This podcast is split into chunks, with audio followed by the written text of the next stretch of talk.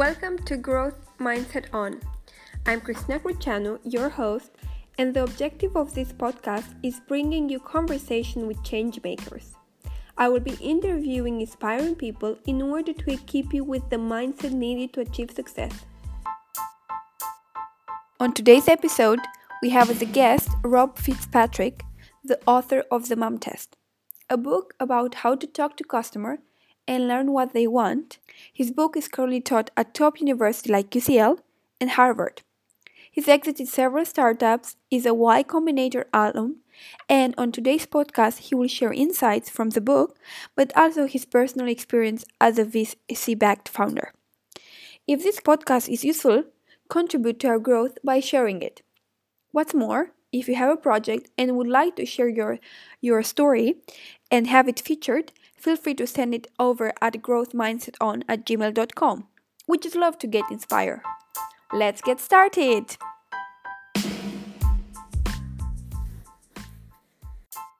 Uh, good morning, uh, Rob. It's such a nice pleasure to have you on Growth Mindset On. And as I normally do, I ask uh, my guests to introduce themselves. Well, I'm uh, I'm Rob Fitzpatrick. I fell into startups largely accidentally. I wanted to be an academic, and along the way, I realized that startups were a thing, and that seemed like a lot more fun. So I took my academic research. This was back in about 2006, and kind of tried to pretend it was an idea for a company. And we applied for funding. Uh, we ended up getting accepted by Y Combinator, which is great.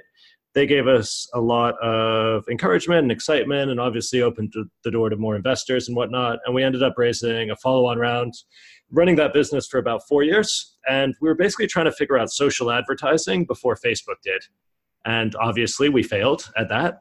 And it was kind of a, a bit of a tough experience for me because I thought we were so successful. We had these world class investors and we had some great customers like Sony and MTV and the BBC. And we were on like, we were on TV, we were on newspapers, and then we failed. I was like, oh man, that's tough. And so after that, I wanted to recover. I was pretty burned out. Um, and so I swung to different types of businesses. I did a pure lifestyle business. Then I was like, okay, that was fun. That was relaxing. But I would also like to have some income, you know, more than just paying my bills.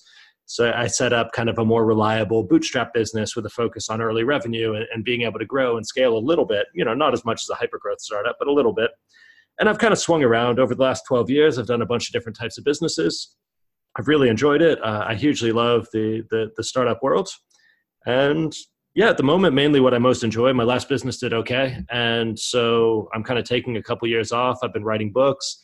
I learned how to sail. I've been relaxing, traveling around. I'm based in Barcelona now, uh, as are you, which is uh, you know how we met. And yeah, I don't know, just enjoying life and, and kind of figuring out what the uh, the next big project I'll jump back into is but anyways uh, what uh, you forgot to mention and it's one of the things i was so amazed in fact i was speechless when you told me you are the the person who wrote the mom test. It, it was surprising because I, I was recommending that book sometime when i was starting my own business. And uh, I never had the pleasure until I met you, and I I, I need to, to read the book, and uh, I've done it. I've done my my homework, and um, it's uh, definitely it's a, it's a fantastic book and we will get we will dig into that later on. So going back to to to your story so you started a business so i suppose that's kind of the, that failure or seeing that uh, when you think everything is going in the right direction you have funding uh, there are many startups there who don't even have funding you know like you were kind of backed by investors like give you a lot of um, uh, security you know that you are going in the right direction? I suppose that's what kind of took you after to to kind of write the book and and dig more into what it really takes to be a, a successful startup. It's hard. Like you're always in two minds as an entrepreneur because on the one hand you believe completely that what you're going to do is worth doing and will be successful and that it's worth sinking five or ten years of your life into and you're no matter what goes wrong you'll figure out a solution so that's kind of the the public face and that's the way you present yourself to your team. It's always secure and there's always a plan and it's what you present to your customers. But then internally when you're looking at your strategy it's the exact opposite because you're thinking about what are all the things that could go wrong?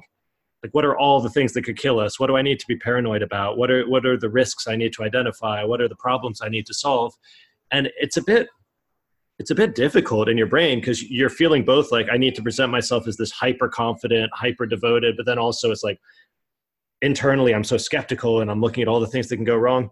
It's difficult to resolve. And these external validators like funding, press coverage, big customers, your soul so desperately wants to take those signals as proof that what you're doing is correct and that you're succeeding. Uh, but actually, it's like, yeah, there, there's steps in the right direction, but you can still get a lot of those validators while running down a dead end. And, and that's a tough thing to reconcile emotionally and, and mentally and in every conceivable way yeah i mean and i think it's very humble on your side you know because uh, myself and the startups i work for uh, were very tiny we never got at that stage you know we never got to the press coverage uh, funding.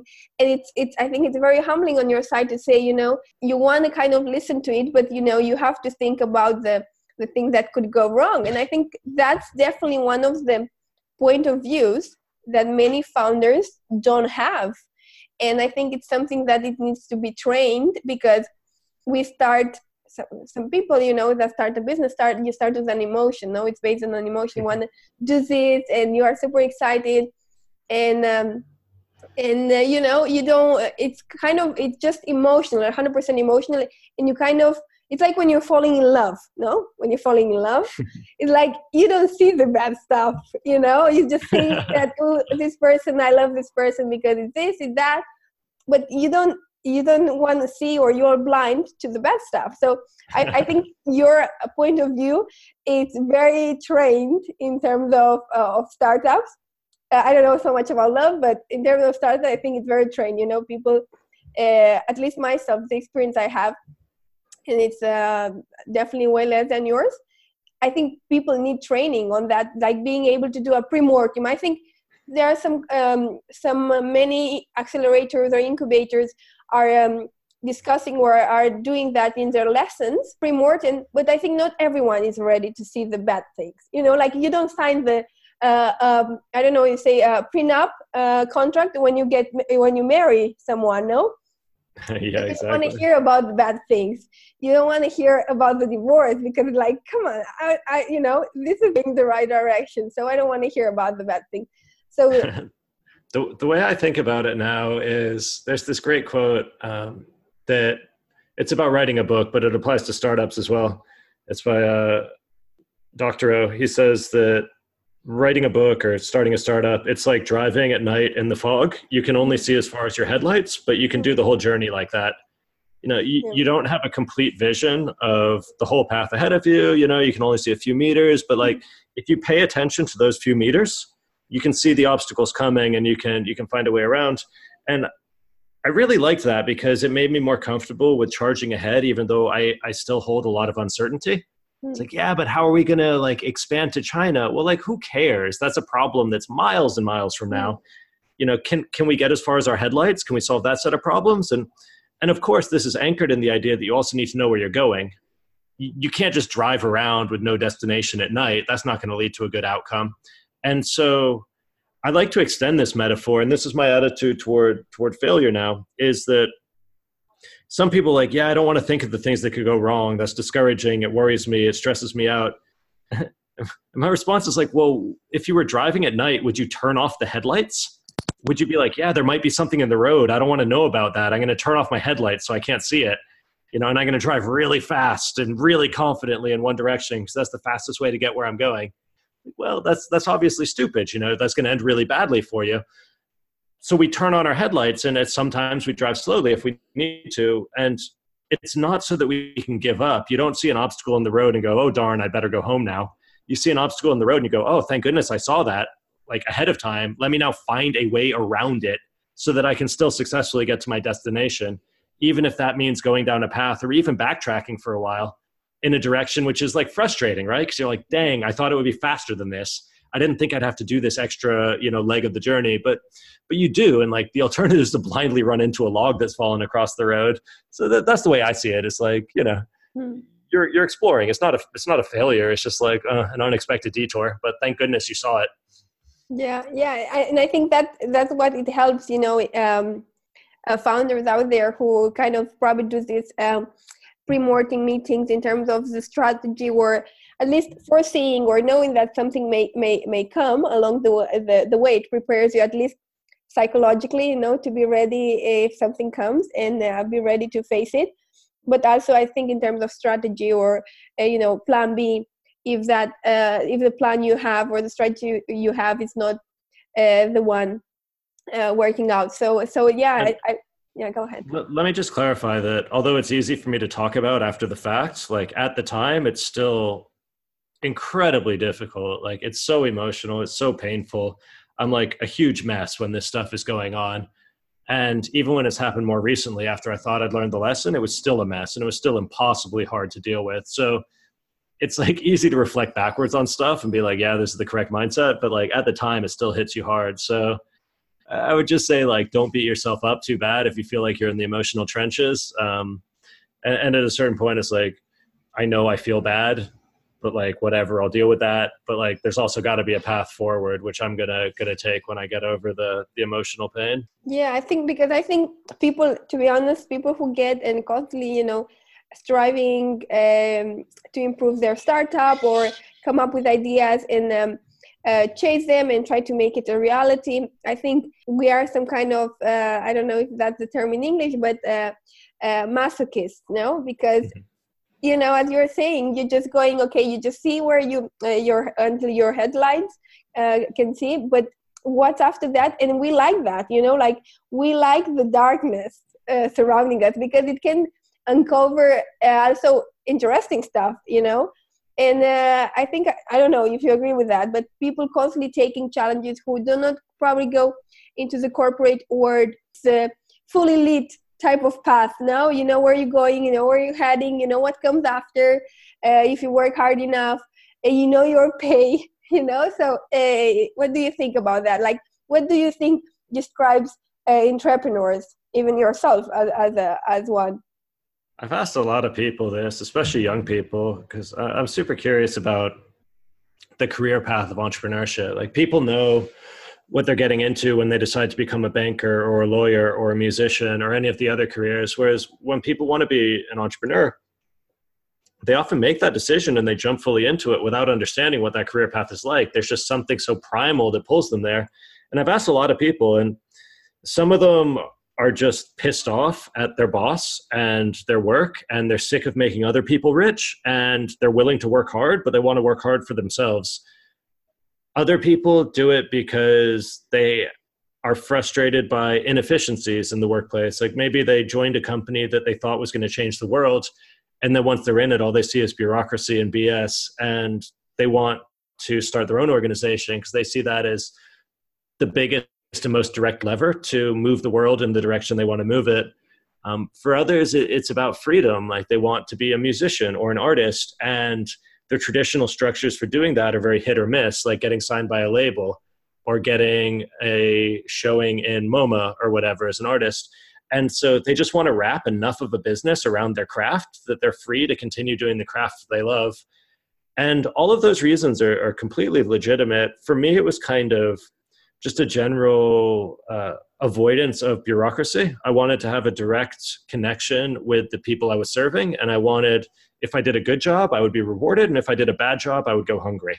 I like that direct feedback, and I didn't want it to be buffered with layers of bureaucracy and indirection. And one of the mistakes I made with my first company is that I set it up in a way where it was meant to be as scalable as possible. Like we were trying to compete with Facebook, you know, on the advertising market. That's super ambitious. And at the time, I was like, yeah, it's ambitious. That's awesome. If it doesn't end with a billion dollars, I don't care about it. But like, what was I talking about? I was like a 24 year old kid. I didn't know. I couldn't even pay my rent. And here I am being like, no, that's not good enough. You know, millions are never going to matter. We need billions.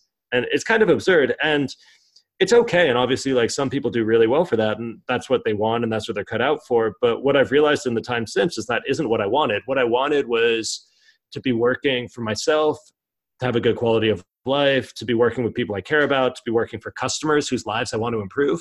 So i'm much happier with like small and mid-sized companies where i can kind of control the day to day work with a small team all that stuff and for me, the, the the first big company, it was super fun. Our investors treated us great. The failure was very traumatic for me, but I still don't regret any of it. But it was just a bad fit. It was like a really complicated and difficult way to get to the goals that I wanted for myself. So for me, like the the smaller mm-hmm. companies are better. I wish I'd realized that at the, the first. It would have saved me a few years and a lot of heartbreak. Yeah, but I think heartbreak is is always good. You know, it's a good it's a good lesson. As you're talking in uh, in the, in your book in order to kind of avoid mistakes that we we normally do and i think many first time founders go through that probably you need to go through that heartbreak in order to to learn it. They say that mistakes are good are the best way to learn something ra- rather than somebody telling you you know you, this is not the best way you should do this. And i think failure is, is definitely a it's a heartbreak but such a huge lesson yeah, I mean, success is also a good lesson. I, I, would choose success if I could over failure as a way to learn. But yeah, there, there's certainly there's value you can extract from failure, um, and a lot of it is is intangible. Like I think of entrepreneurial resources. So if you think of your career path as an entrepreneur, there's certain unfair advantages that you can bring into the creation of every new company. So, for example, if you run a popular blog or podcast or meetup group or anything like that, then you've got this audience of people who you have access to and who trust you and who are easy for you to understand because you can reach them. And then when you want to test an idea or launch a product, you've already got an audience waiting for you. And that's a big unfair advantage. If you've got, you know, 10,000, 100,000 people on an email list, anything you do will be successful. Uh, and so often what you get out of a failure, yeah, there's the learnings and that side, but there's also these tangible assets. Like maybe alongside building the company, you also built an email list. And that's now a clear, concrete, valuable resource that you can take with you into all of your future projects. You know, so long as that's aligned with what people signed up for and what they expect to hear from you and all of that. But there's ways to handle that. Um, other ones are access to co-founders. Like a lot of people with their first businesses, they really struggle because they don't know any good potential co-founders. Hmm. Where do I meet techies? Where do I meet marketing people? This is impossible. How do I find a good collaborator? No one trusts me. Well, by flailing around in your first business, even if you fail completely, uh, you've kind of done this work in public and you've met a lot of other good people who are also having interesting troubles with their businesses. And maybe you failed and someone else has failed, but you've seen each other do it. And now you trust each other and you can start the next one together. Hmm. So, like audience, um, access to co-founders. Another one is uh, industry insight. It's hard. Like that's uh, these insights are what what companies get built on. Um, like I met a, a guy who was starting a marketplace for fruit, and I was like, "There's that's a ridiculous idea. That's so stupid." And he went on to tell me he'd been working on the docks for the last 10 years, unloading these big shipping boats that come in, just completely full of, you know, tens of thousands of tons of fruit. And what happens is the grocery stores have all set an order, but there's a huge amount because obviously harvests vary. There's a huge amount that no one has bought yet. And so what happens is every morning there's an auction for all the leftover fruit. And it's like cheap and it's very inefficient and it depends who's there and what you've got. It's like, oh, I've got 50 tons of cherries. Who wants them? Uh, and so he was like, I'm just making that efficient. I'm just building the marketplace for all the leftover fruit. And it was such an amazing insight. And he went on very easily to build a super successful business because he had the 10 years working on the docks that gave him that insight. Uh, and so those like pieces of career insight or sorry, industry insight is like mm-hmm. another big takeaway you can get out of failures. And then another one is your meta skills. So things like knowing how to talk to customers, knowing how to ask for money, knowing how to talk about money without being embarrassed, uh, knowing how to handle a team, to hire, to fire, to manage, these are skills that are very hard to learn until you've tried to start a company. And once you know how to do them they make all of your future businesses more successful. So i think it's like those are much more tangible than just the idea of learning from failure. There's like these concrete pieces you can pick up from the wreckage. Hmm. so that's where uh, uh, your book steps in i think. I think because I, when i was reading in uh, uh, when I was reading it, I realized that many companies, you know, uh, fail so much in talking like getting the right question, zooming in the um, pain points uh, that these uh, users may have. It's it's very complicated, and uh, I think you explained that very well in, in your book. It's it's you know because you maybe have an insight and you you are biased by where you want your your uh, business idea to be or or your project to head towards and when you ask kind of when you ask users, um, you want to hear what you you you thought, you know. So so I think it's it's sometimes it's complicated that to to kind of see that they are probably leading you in some other direction, but your your ear is not uh, focused on that. It's focusing on the thing that you think will will help you better. I don't know uh, if i if i make myself understood yeah the the biggest mistake people make when they go out to ask for feedback is they begin the feedback meeting by pitching. Hmm. they go hey here's our product here's our vision here's all the ways like all the great things we're doing. And what happens there's two things that happen when you do that. One is that you, as an entrepreneur you're exposing your ego. You're saying like look this is a thing i really really care about. I've poured my heart and my soul into it. Tell me what you think. And that makes it really difficult for people to give you crushingly honest feedback like they'll always hedge it because they don't want to see you cry in front of them and it's like they want to be kind they want to be supportive and they're thinking like well maybe i just don't get it. This seems like a smart person like maybe they get something i don't. So they just say kind of nice things and even if they say that they hate it like so what? It's just one person's opinion. That doesn't mean you're going to succeed or fail. And, and, so that that kind of it invites these sort of compliments and opinions that aren't actually meaningful insight and then on the other hand when you start by pitching you also zoom in the type of feedback that you're able to get so let's say that i'm building a, an app to help you learn a musical instrument and i'm like hey here's my app this is how it works it does all these great things what do you think I've now zoomed in the conversation so that you're giving me feedback about my app. But what we haven't figured out is whether you're going to use an app at all to learn a musical instrument or whether you even want to learn a musical instrument. And if you do, is that something you're willing to pay for? And if you claim you want to, like, why haven't you already learned through YouTube? Like, have you ever opened a YouTube video and like followed along with a tutorial? And like, if so, that's great. I would love to investigate that behavior. Like, why did you stop? Why didn't it work for you? Now we're into a really interesting conversation where I'm learning from your behaviors. But if you go, no, I've never even Googled for it, I've never even looked at a YouTube video, I'm like, oh, you actually don't care about learning a musical instrument, do you? You're like, no, I guess I actually don't care. Okay, you're probably not a customer for my app.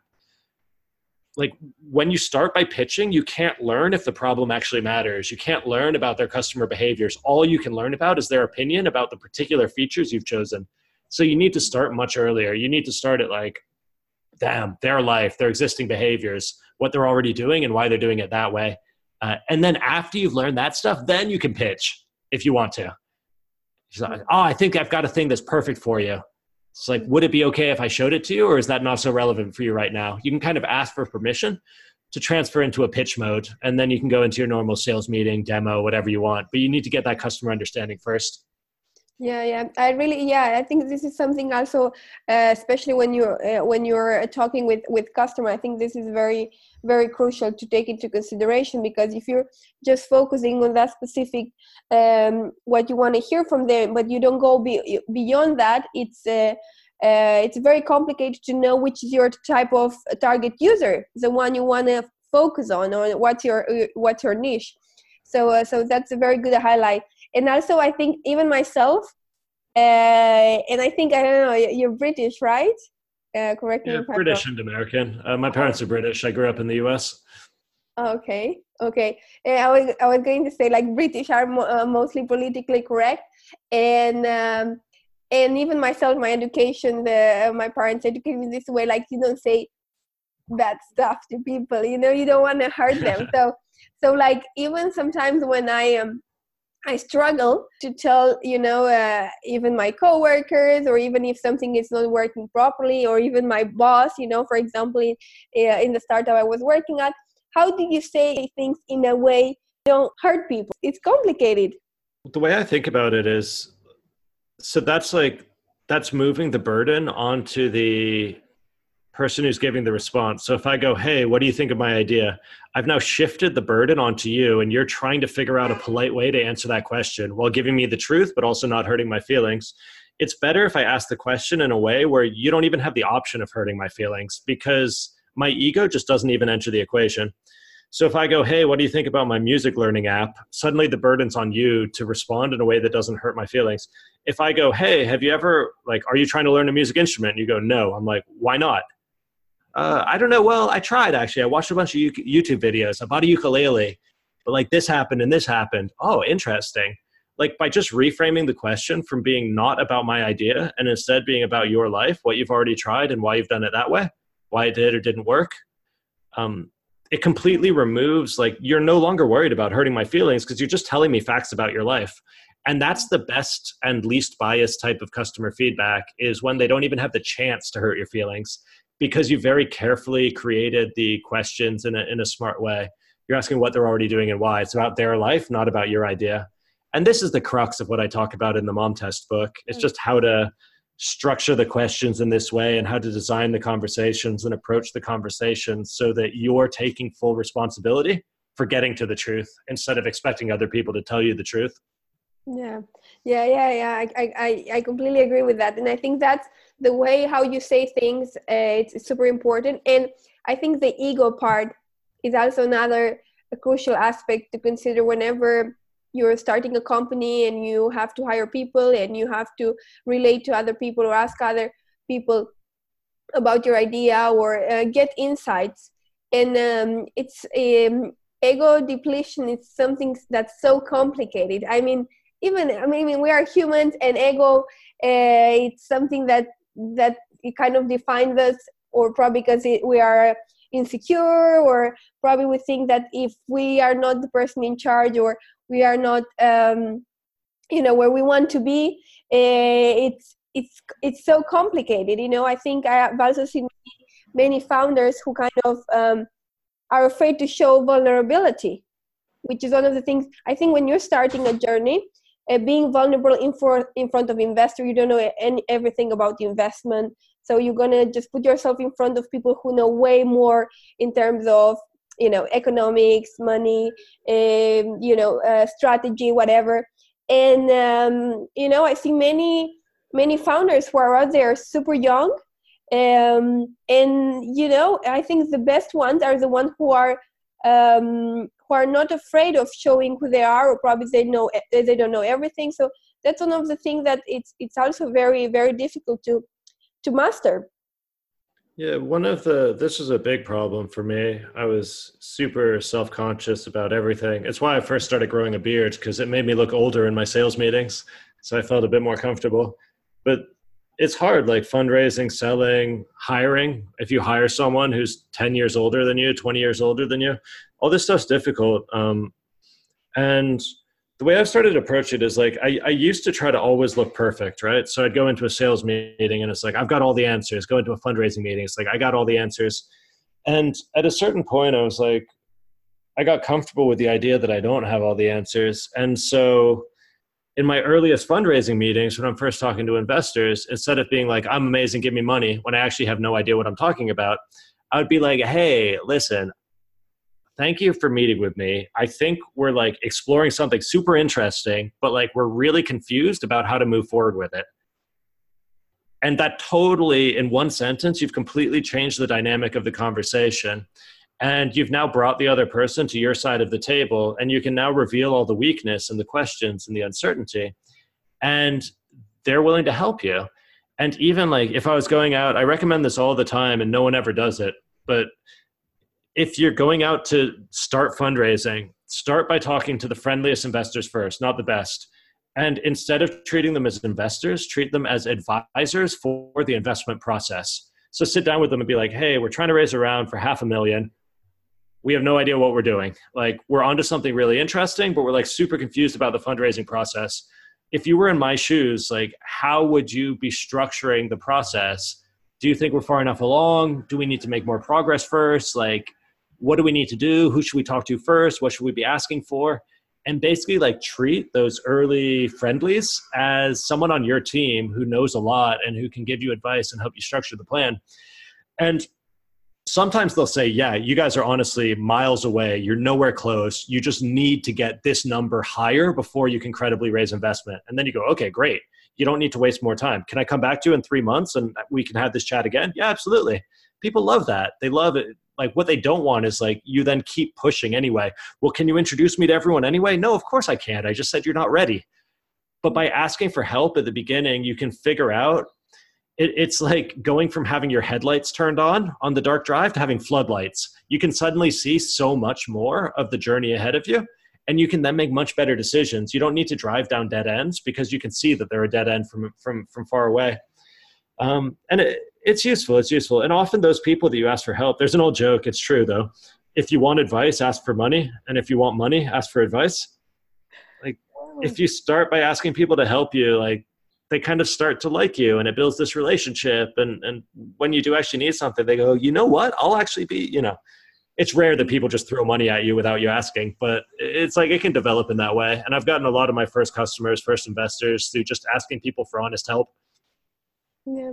Yeah yeah because it's something that you you you you definitely highlighted like um you know just going out there and ask for help you know just just do it because people are willing to help. Nobody okay they will say no to money. If you go oh, you know i'm trying to raise funds straight away and they will say no because that's definitely something that it, it takes time and it, it, it, has to depending on the investment or the stage of your startup and so on and so forth. But if you approach these people even if even if they are probably the best uh, but if you approach them in, in a in a you know not so uh, money related situation like let's have a coffee let's discuss i have this idea and so on and so forth. And i think that's something a tip that um, uh, you give and it's uh, it's fantastic.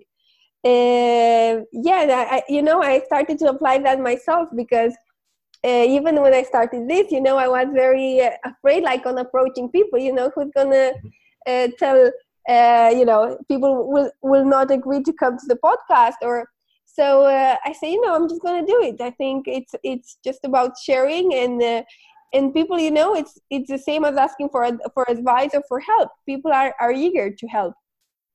Yeah so, and you need to be the, the mistake with asking for advice is to be too vague. So if someone emails me and they say hey rob can we hop on a call and talk? You could really help me out. I'm going to say no every time because from my perspective i'm really worried that they're a time waster and this mm. is true of any busy person who's getting an email, you need to be specific about why they in particular can help you and kind of what you're expecting to happen. So someone emailed me out of the blue the other day and, and he said, you know, hey, I'm in university, I'm starting a company. I have these three questions about how to talk to customers. And I said, you know, oh, great, call me. Here's my number. And he called me. We had a 10 minute chat and it was great. For me, it was really rewarding because I was able to help. I knew I would be able to help. I knew he had specific questions and didn't just want to like waste my time for an hour having a coffee. So, yes, you can always ask for help, but you also need to be specific about why that person is able to help you um, and put that in your original request. Mm yeah yeah the, the time uh, wasting i think every it's an illness now we never have time and specifically because um, like being concrete it also says a lot about where that person knows. It's like some some uh, ahead or, or has thought about specifically of what he or she wants to ask. So good that's a good point because i think uh, i don't know if it was just me but you know uh, some years ago i wouldn't have dared you know to do this or even like just randomly reach someone on linkedin which i've done uh, in the last two years.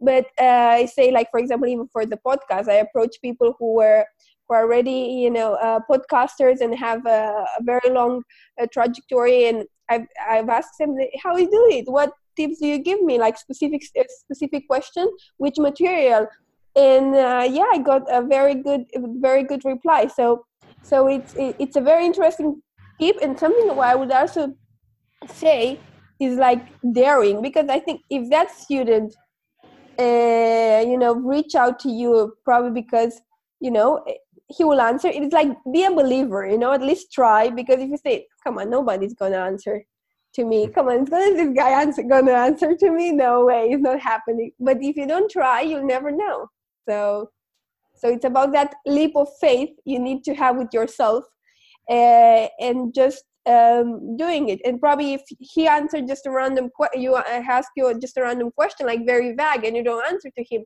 probably also gives him some some insights. Maybe i need to improve you know my approach to people. You know it's it's um uh, you know trying and failure type of uh, method. So uh, and uh, basically you're you're telling me that you are currently uh, based in barcelona i mean i, I know because we've met that uh, you're you're doing the lean startup uh, uh, is that the name lean startup circle no meetup Yeah, exactly. It was uh, created by someone else years ago, and it's been handed between a, a variety of wonderful organizers. But I, am currently at its head, so yeah, it's just the. It's always nice. I, am a big fan of of local communities. Um, I benefited so much when.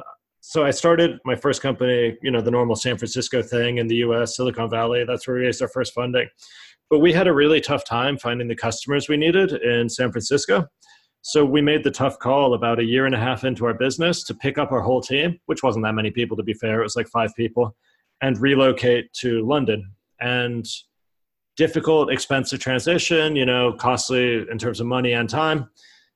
But it was so important for us because London is one of the cities that all the big advertisers and media companies have a presence in. And when I was based in San Francisco, every time I wanted to have a customer conversation, I needed to get on a plane in London, I could just you know go to the pub or go down the street, and everyone had a, their headquarters there.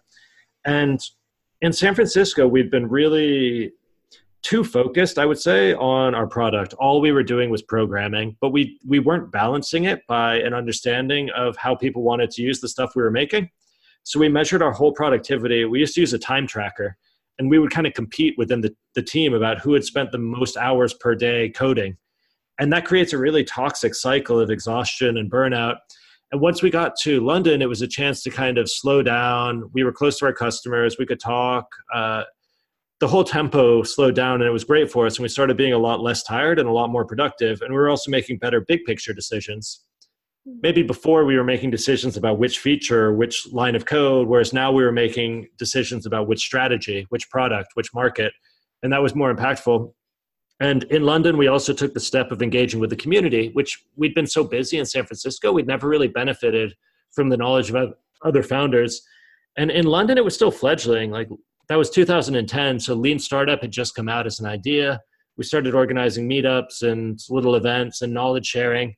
And it was such a pleasure. And I learned so much from it. And it was emotionally so helpful to have other people to lean on. And also, I met a lot of my future co founders through those events because you don't get a co-founder overnight. You can't just like go to a meetup and find a co-founder. You need to kind of date co-founders in the same way you would date a spouse. You like get to know them over several years and you you swap lessons learned and you you call them in hard times and you share what's going on with your business and you work on little projects together. And so through doing all that alongside my business, I ended up with this great pool of potential co-founders for my, my future ones. And so now in Barcelona, it's like, yeah, I don't really need that stuff, but it's super fun to organize it and to make it available for other folks and who knows, maybe I will need it again soon, and I'll be glad to have it in place. Nice. Nice. It was uh, very, very random. To, no, not very random because I knew Jordi to be at the event, and uh, I, uh, to be honest, I didn't know. Um, I didn't know you. And when you told me, you know, you you you told me who you were, I was like, no way, you know. So uh, so fantastic to be today speaking, you know, because uh, we kind of kept in touch afterwards. So we, uh, and I'm happy to to have you here on the podcast and sharing this moment. Um, and basically, you're also writing a book. No, basically, explain me what you you're doing uh, at the moment. What are you focusing on? Um, besides other projects you may have? You like writing because that's how you introduce yourself. I'm a writer and uh, basically i like writing and i say oh writer you know because i like writing too. But when you say that you're already you know very well published uh, uh, author i was like oh i'm not that type of writer yet. So, so yeah, yeah. yeah explain me explain me uh, what what are what are your writing projects so after my i kind of mentioned the the the ebb and flow of my career where I started super scalable business, then I went to pure lifestyle business, then I went kind of in between with like bootstrapped but like able to grow and reliable. And that that was the one that did okay. And there were a few more random projects and, and mishaps on the way there.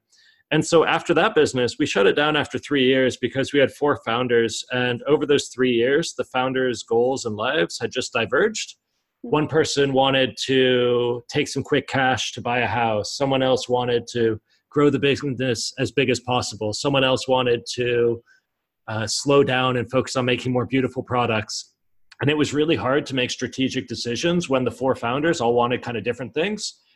But we were three years in, we were completely bootstrapped, we were profitable, there was plenty of cash in the bank, and that afforded us a wonderful option of just shutting the thing down. And so we kind of shook hands and on good terms, we shut down the business. We split up the money that was left in the bank account. And everyone kind of went to mostly start new businesses to do the thing they'd wanted to do inside the previous one that we couldn't agree on. And everyone's been really, you know, successful. And for me, what I wanted to do was kind of relax and write and go back to learning. And I felt like too busy for too many years.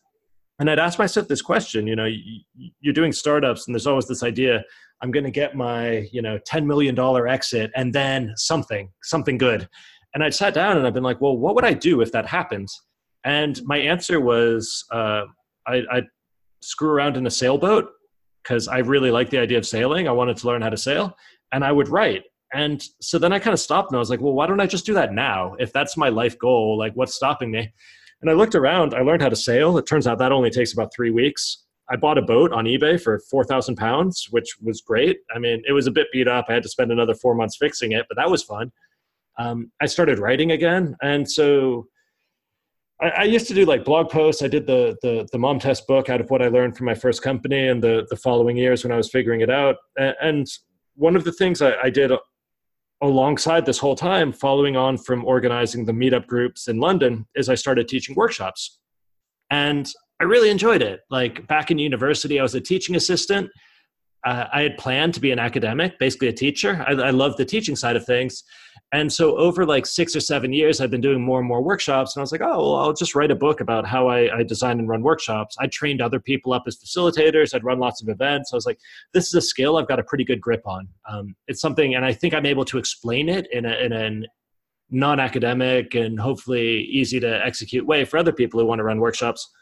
And I just like books as a product category also. Like I think of my business now as being a small publisher because I publish my own books. I really enjoy it. Um, I had offers from publishers and I looked at the terms they were offering me and I just had to laugh. I'm like, you're insane. Like, this is a precious piece of IP. This is a product and you're just like throwing it away. Like, I, I don't get what, what you're doing with this. I could run this much better for myself. And so I've got a little team now and we, we, we basically treat it as a small publishing business. And I'm having a lot of fun with that. And this next book I mentioned, it's called The Workshop Survival Guide, uh, workshopsurvival.com. And if you ever have to make workshops for your job, or if you're interested in workshops as a little standalone business, they're a super quick way to generate cash. Uh, then you know, take a peek. Uh, maybe you'll find it useful. Well, it's uh, it's yeah. I remember you were explaining me about like you you're like a small publishing. So you basically publish yourself. You are like um self uh you self publish yourself. That you do that through Amazon. Like people. Yeah, pub- Exactly. The the tools are so good. Like we think of books and physical products as being this impossible thing and in manufacturing and warehouses and storage. But with books, and this is true for a lot of physical product categories now, um, with books, you literally just upload a PDF.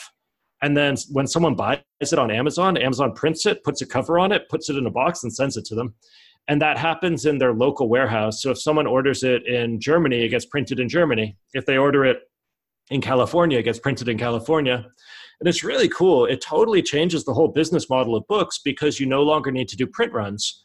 You don't need to manage storage of you know x hundred copies of your book in different warehouses around the world it's completely crushed the entire supply chain and the whole publishing industry is built around managing that supply chain printing a 2000 copy first run and then sending 100 units to the west coast of the US and 150 to the east coast of the US and 100 to Germany. And it's like none of that matters anymore. So like whole people's jobs like whole departments of the publishing studios are now just irrelevant due to the way like the supply chain can work and they haven't really caught up.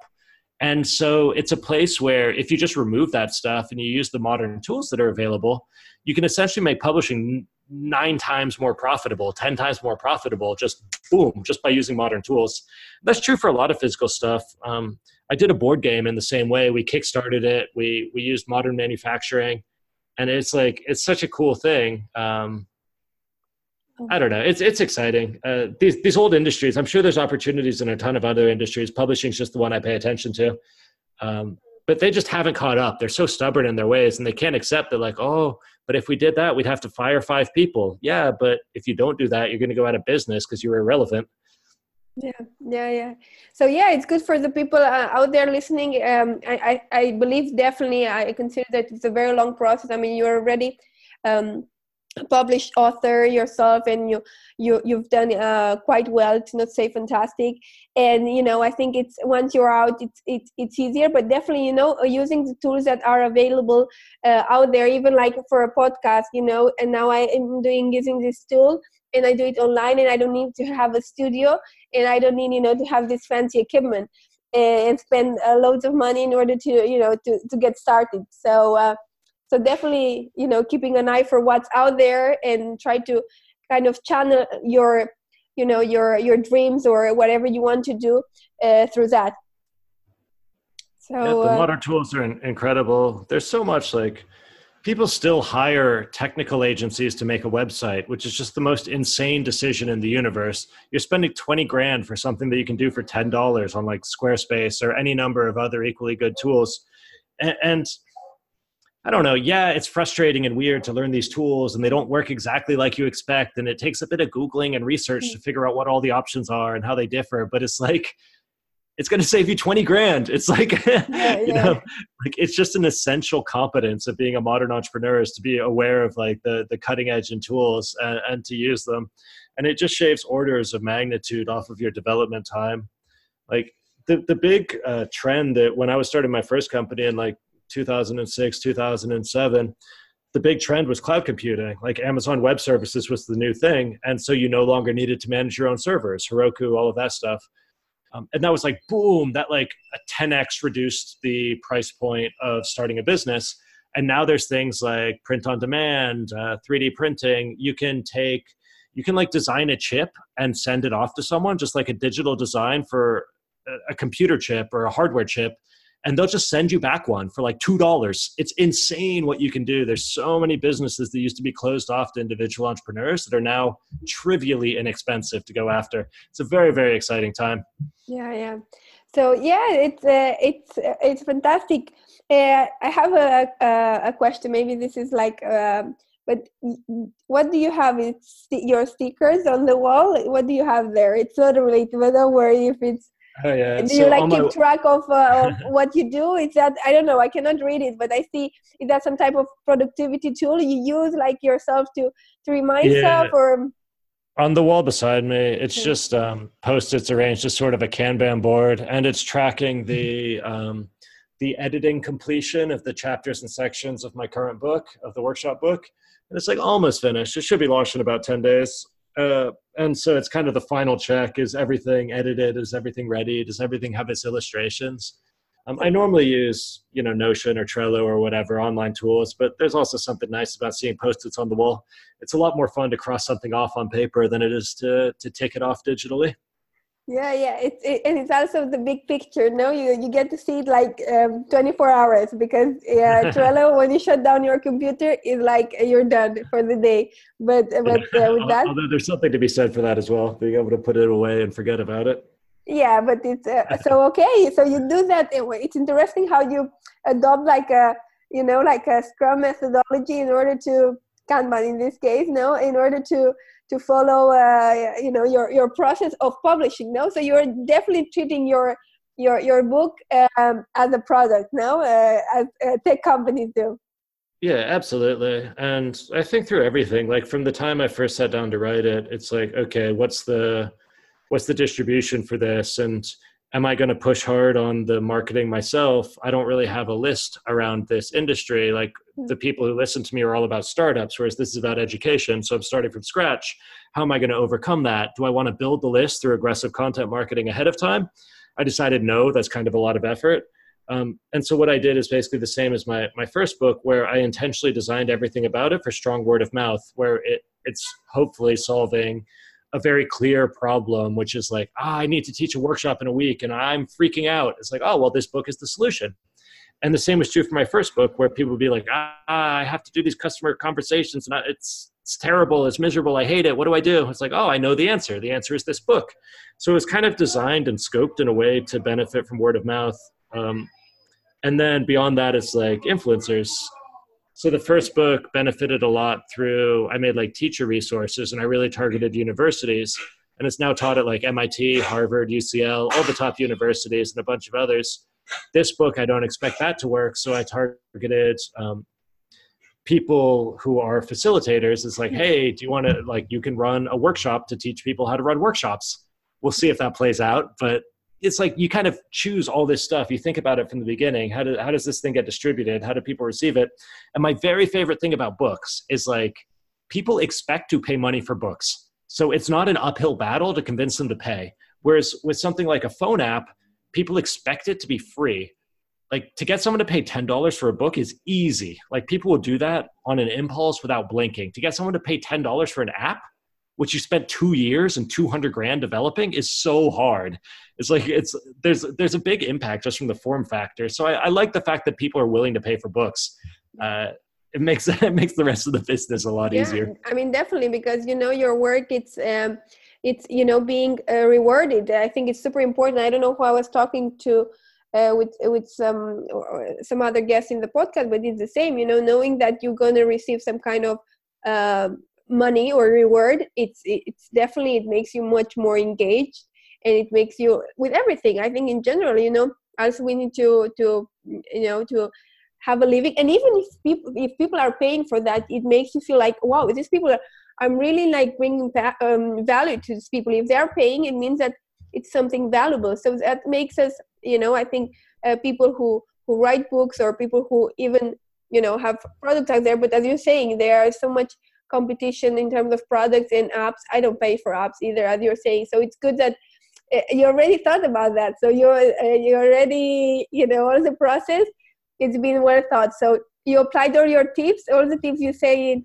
in the in, in the book you, you apply it to your to your own life and career.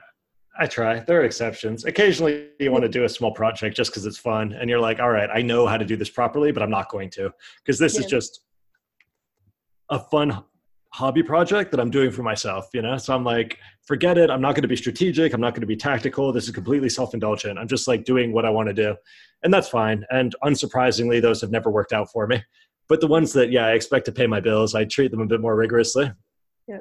So basically, uh, Eric, um, considering like wrapping up in the, the conversation we had at the very beginning, uh, when we were defining a little bit what you know what a successful startup does, uh, in terms of freedom i think you're at this stage or do you do you consider yourself like you know uh, you got to that stage where you can do whatever you like you you feel you're you're you're you're at the stage where you can consider yourself successful? Well what is your uh, idea of success?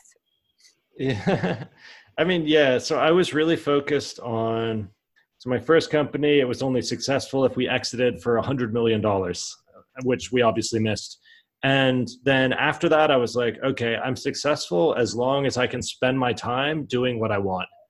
And I set up a small business which managed that. It took very little time. I was kind of influenced by the four hour work week stuff. And I got down to a one hour work week, four hours per month to basically pay my bills. But there was no extra money and there was no potential for growth. It was just like I can survive and I have all my time to myself. And i invested that time in learning. That's when i started blogging. That's when i started really reading studying learning talking to other people. Um, great for like two years but then i was kind of like well it would be nice to be able to go buy a beer every now and then. You know i was completely broke. All i could do was pay my rent. And so after that i was like okay like let's put some savings away. Let's get the and I set this goal of uh, passive income greater than monthly expenses, you know, through products, through stuff that runs on autopilots, the financial independence uh, milestone. And I wanted to get there by 30. I didn't get there until I was like 32. And then I was like, okay, great. I've like created products. I've like set up businesses. It's completely autopilot. It pays my bills. Um, and that was really cool. And then that's when I got my boat and I, I started screwing around on the boat for a couple years because I was kind of like, I, I hit the goal. Um, but then I reached like a real difficult plateau where I was kind of like, but also it's not really growing. It was kind of the same as the one earlier. I was like, it's not really growing. I'm not really like, I don't know if like Amazon went out of business tomorrow, all my income dries up. You know, there's like things that could happen. So I was like, okay, I want to grow it a little bit more. And that's when I returned to think of it like, okay, let's grow this as a publishing business. What does that mean? Will I need to get other authors? Will I do it myself? What kind of support staff do I need? Um, and treating it a bit more seriously. And I'm also now that that stuff's going okay and it's growing again. I'm pretty excited about the progress. It's work I love doing, although right now it's very stressful and annoying because I hate editing. But whatever. Um, but the I'm like happy with that, and now that that's all sorted, I'm starting to get excited about tech again. I'm like, well, I'm, I'm like looking at these ideas and I'm like, well, it would be fun to do it, not from a position of like, I need this to work, but from a position of like, okay, everything's stable. And now I'm interested in extending my impact and extending my reach. And, and tech is a, obviously the most scalable way to do that. Uh, but we'll see. It's something that I've got kind of a long term collaborator named Devin. And it's something we, we talk about a lot. We always help each other out on all of our projects. So he helps me out on my books, I help him out on whatever um, and we kind of just work together on everything. And like we talk about it. It's, it's such a tough question. Like, what do you do next when you could do anything? Uh, and really, anyone can do anything. Like for most people in the Western world, it's like a lot of the restrictions are kind of imagined. So it, it's it's an interesting question. It's something that I, I think about a lot, and I would I don't know. I'd love to have an yeah. answer, but I don't. Yeah, yeah. So no, because basically, I think uh, this podcast, you know, as the name of the podcast is growth mindset and I think um, you know uh, most of the guests and uh, including you, you know, have that um, constantly, you know, reinventing themselves. Um, and I think that's the freedom uh, that makes us so alive and and thinking, you know, is so challenging at the same time. Thinking what's the next step, and I think that's and not knowing. I think that's the uh, the hook. You know that that's what gets us addicted, and uh, you know, being uh, so open to any opportunity uh, and being uh, willing to be willing to kind of learn the new skills and I think that's definitely what what defines a, a growth mindset person. So uh, so thank you so much, uh, Rob, for uh, for being uh, with with me today. I've enjoyed so much this conversation. Um, yeah, likewise. Thank you for having me. And uh, can't wait to share this with the with the audience.